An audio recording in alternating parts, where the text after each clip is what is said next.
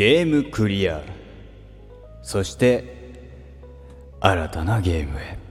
アールアールイーエヌエヌ のごばん手がお邪魔いたします。さんがつにじゅうくにち、おはようございます。時刻朝のくじでございます。おはようございます。 アールアールイーエヌエヌ と書いてレンと申します。ごばん手がお邪魔いたしますと。さあ、えー、っとですね、私スパイダーマン、マーベルズスパイダーマンリマスタード、えー、ゲームクリアをいたしました。まあ、ゲームクリクリアしたよっていうのはもう言ってんだけど、まあ、何をクリアしたかって言ったら、まあダウンロードコンテンツいち、に、さんとございまして、そちらを全部クリアさせていただきました。イエ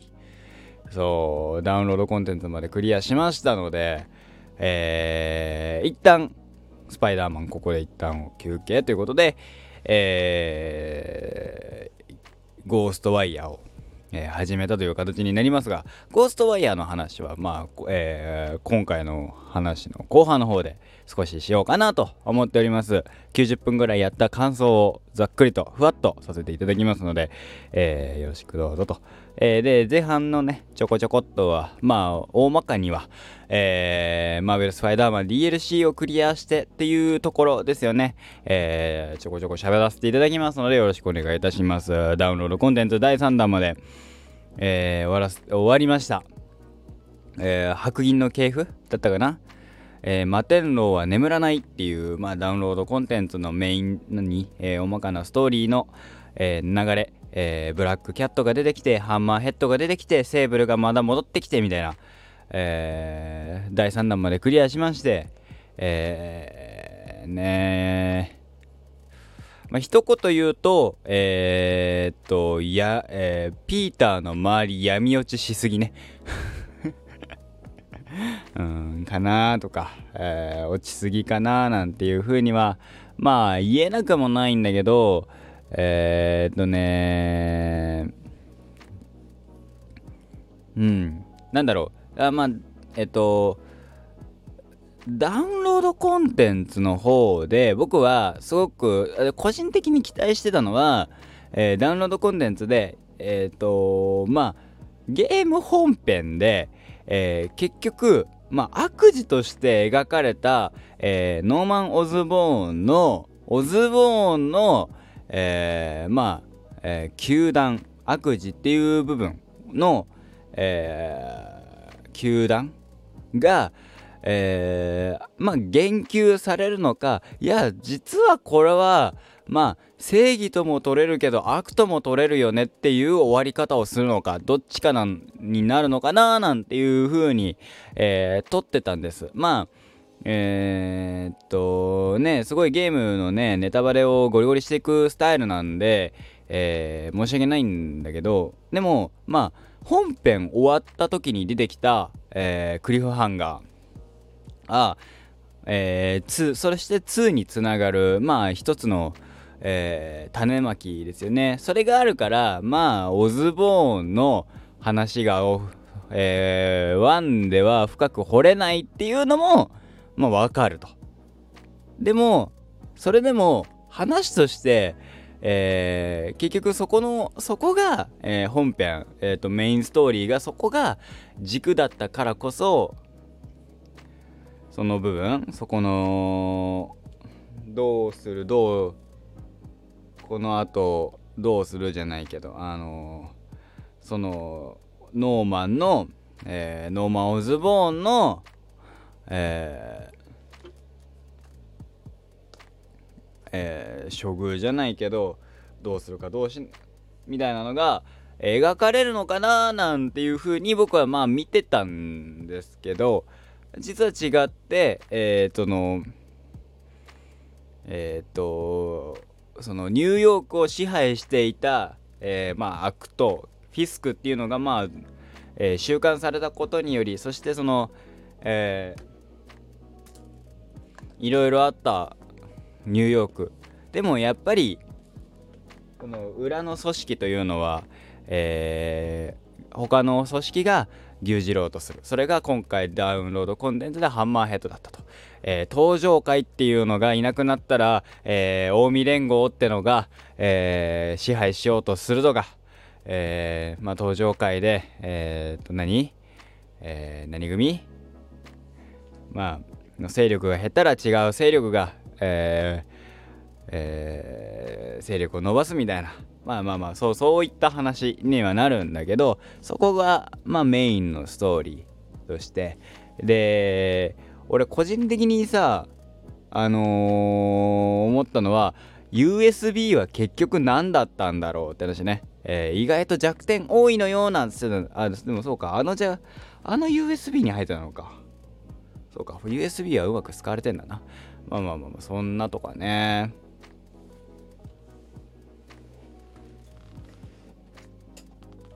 ダウンロードコンテンツとして、えー、まあストーリー的にも短くて、えー、ちょこちょこ、えー、ふわっとしつつ、まあやらせていただきましたけども、うん、まあ面白かったね。普通になんかやってて楽しかった、えー、ゲームでしたね。うん。今後もね、えー、まあダウンロード、えー、っと次はマイルズ・モラレスの方がね、えーまあ残えー、ありますので、そっちをね、えー、やりますが、マイルズ・モラレスに関しては一旦えー、っと、まあ、ゴーストワイヤーをやってから、えー、再びね、えー、スパイダーマンをマイルズ・モラレスをねやるっていう流れになりますと。うん、まあなんかダウンロードコンテンツを通じてマイルスが、えー、早くスパイダースパイリーになりたい。だから教えてくれ。でもあのー、もう、えー、自分の経験があるから、えー、急がせたく急がしたくないピーターと、自分の能力っていうのにある種の過信をして、えー、ピーターと同じことができるはずだからわた、えー、俺にもやらせてくれよっていう、えー、まあ若いマイルズとっていう、まあそこの関係性、えー、これが多分ね、えー、どうなんだろう、まあえー、マイルズの方では、えー、の本編では、えー、また違うね、あのある種の師弟関係として出るのか、はたまたなんか修学旅行中でいない間のピーターが修学旅行でいない間の修学旅行とか旅行とかでいない間の、えー、ニューヨークマンハッタンを守るスパイディマイルズなのかね。えでもさ、あれってさ、スパイディってさ、スパイディスパイダーマンとしてふたりめが出るわけじゃん。なんて呼ばれんだろうね、俺そこよく分かってないんだよね。あのまなんだろう、スパイダーグエンとかさ、いろいろ言い方はあるんだろうけど、グエンはねスパイダーグエンだったはずだし、確かえー、わかんないんだけど、でもそこら辺とかね、どういうどういう、えー、立ち位置にどういう周りから呼ばれ方すんのかなーっていう感じかな。もうまあ楽しみですね。うん。本当になんかやっててスパイダーマンは、うん、楽しいゲームでしたね。楽しいゲームだけど、あのー、ストーリーとしてうああそうそっちに行っちゃうんだっていうのもあったし、えー、キャラクターがね、各キャラクターがそっちに行っちゃったかっていう、えー、いいキャラクターじゃないけど、あこのキャラクターはこっち側みたいな、このキャラクターは信頼できるじゃないけども、思ってるのがまあことごとく外れていくっていう、すげえ悲しい作品でしたね。ほんとなんかね、うーんまあダウンロードコンテンツさんぼん通してね、えまあひとりがねあのー、まあ落ちるんですよ、闇落ちするわけ。それがね個人的に辛いなーっていう、しかもその終わり方もそのその人との終わり方もすごいさらっと終わるんですよ。ゆえになんかもっとそれこそねええー、っと警察内部との相棒相棒つっちゃったらまあキャラクターがバレちゃうんだけどみたいな、すごく、えー、近い距離感のキャラクターだったからこそ、オクトパス博士みたいにね、オクタビアス博士みたいに、だからこそあのー、その過程が、オクタビアス博士はある種過程が見えたからこそ、まあ、何か恨みがあってみたいのがいろいろと見えたからこそ落ちてほしくないなと思って落ちちゃったと。でもこのキャラクターに関してはえー、っとあるタイミングからかなり情緒不安定なんですよあるタイミングある瞬間からすげえ情緒不安定なの。大丈夫かなと思ったら大丈夫じゃなかったっていうね。本当にあのあの感じはすごくショックです僕は。でも本当にやってあのー、キャラクター的に僕は好きな好きだなっていう、えー、ちょっと気の強いねキャラクターだったからこそ、あまあねえー、っとある種ビジネスパートナーとしてスパイリーのビジネスパートナーとして、えー、何あのー、バットマンのあの刑事なんだっけ、アルフレッドでかアルフレッドだっけアルフレッドは違うわ。アルフレッドはあのー、秘書みたいな人だ、違うわ。なんだっけ、なんとかでかバットマンのねみたいな感じのそのその関係性だなーなんて思ったら、そのそのかでかがああそっかそっち行っちゃったかっていう感じでね、えー、個人的にはかなりショックですうんそんなところですかね。あとはそうねえーっとまあ今日あたりで言うとだからあとはまあそうねそうなんで、えー、ありますけど、まあ、そこのね、えー、話とかももしかしたら、えー、マイルズ・モラレスの方でえー、補足があるのか、はたまた、えー、スパイダーマンツーの方で、えー、もう敵としてね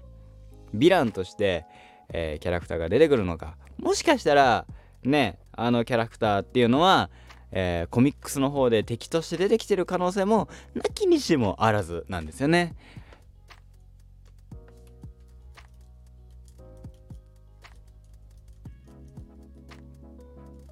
どうなんだろう、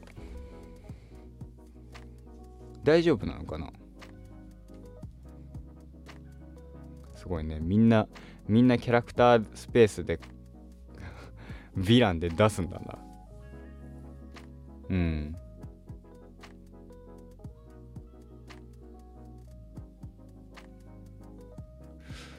うんまあどうどうなんですかね。キャラクター出てきてないのかな、これのオリジナルキャラクターなのかな。だとしたらそれこそかなあのー、ね悲しいななんていうふうには思いますかね。はい。そして、えー、まあ、マンハッタンニューヨークはマンハッタンから、えー、舞台を日本に変え渋谷を、えー、かっ歩しつつお化け退治をするゲームゴーストワイヤー、えー、プレイを始めさせていただきました。きゅうじゅっぷんほどプレイしてまして、えー、チャプターツーのえー、っとサブクエストが出てくるあたりまで進めましたね、えー、までのプレイ感想で言うと、えー、非常にね綺麗だね。まず渋谷の街が綺麗っていうのとうん、えー、レイトレーシングすげえなっていうのもあるんだけど、あのねやっててねすごいなっていうのがまあ言ってんだよね。あのーもちろんね、えっと エフピーエス 視点のえっと アールピージー でいうと僕は過去に、えー、サイバーパンクにせんななじゅうななっていう作品をやってたけど、まああれとちょっとえっとなんだろう、そう操作感は違うんだけど、まあね一人称視点の アールピージー だからっていうのがちょっとちょっと通ずるものはあると思うんだよね。中でそれでもまあ普通に面白い。あと本当になんかね作り込みがすごい細かい細かいディティールへの、えー、作り込みがすごいなっていうところかな。やってて、あ、これは面白いなっていう。渋谷っていうね街が現あるある日本のある街を、えー、実在する街をベースに作られてるからこそ、あのー、特になんか違和感っていうか、だからこそディティール細かく細かくやらないと、えー、ブレるとね、多分あこんなん渋谷じゃないってなっちゃうって、えー、ところをかなり細かく、路地裏までかなり細かく再現されてるんだろう、あの、えー、再現できるところは再現してるんだろうなって。で無理のない範囲でゲーム、えー、ゲームとして、えー、のマップとして、えー、描かれてるんだろうななんて思いつつやっておりますけど、まあ面白いね。面白いのと、えー、キャラクターね、それぞれのキャラクターの声がかっこいいのと、あとはうん、まだ操作がね、えー、攻撃方法が一つとか、あと、えー、あ基本殴るか、えー、風の、えー、ショットを打つぐらいしかできないんですけど、まあまあそれでもね、なかなか楽しい作品になってますね。ここからまあクリアしてって、最終まあ一応ゲーム本編クリアした時に再度ねまた、えー、面白かったね、面白くあのここが面白かったねなんて話はすると思いますけども、まずはやっぱりあの渋谷の作り込みはすごいなっていう、あのちょっとしか街歩けてないし、マップもね全然あのオープンされてないけど、それでもわかる、えー、渋谷っていう街の再現度の高さは、えー、過去に数える程度 よん,ご 回しか行ってないけども、それでも分かる僕の記憶と照らし合わせつつ、えー、去年僕は、ね、渋谷行ってますからねに、えー、それも含めてってところですかね。はい、非常に楽しい、これからも楽しくなるんじゃないでしょうかといったところで、今回はこの辺で終わりたいと思います。ゴーストワイヤー、これからプレイしていきます。プレイしてる映像は、えー、私の YouTube チャンネルごばん手がお邪魔いたしますという YouTube チャンネルの方で、えー、投稿しておりますので、投稿で生配信しておりますので、お時間あれば覗きに来ていただけると幸いですと。えー、下手し今後カメラを導入した際ですね、顔は映せるんですが、コスプレしていた場合、えー、非公開に非公開じゃないけど限定公開になる恐れがございますので、えー、その際は、まあ、ご了承くださいといったところで、今回はこの辺で終わりたいと思います。こん、えー、また明日お会いいたしましょう。ここまでのお相手は私 アールアールイーエヌエヌ と書いてレンガをお送りいたしました。ごばん手がお邪魔いたしました。ではまた次回お会いいたしましょう。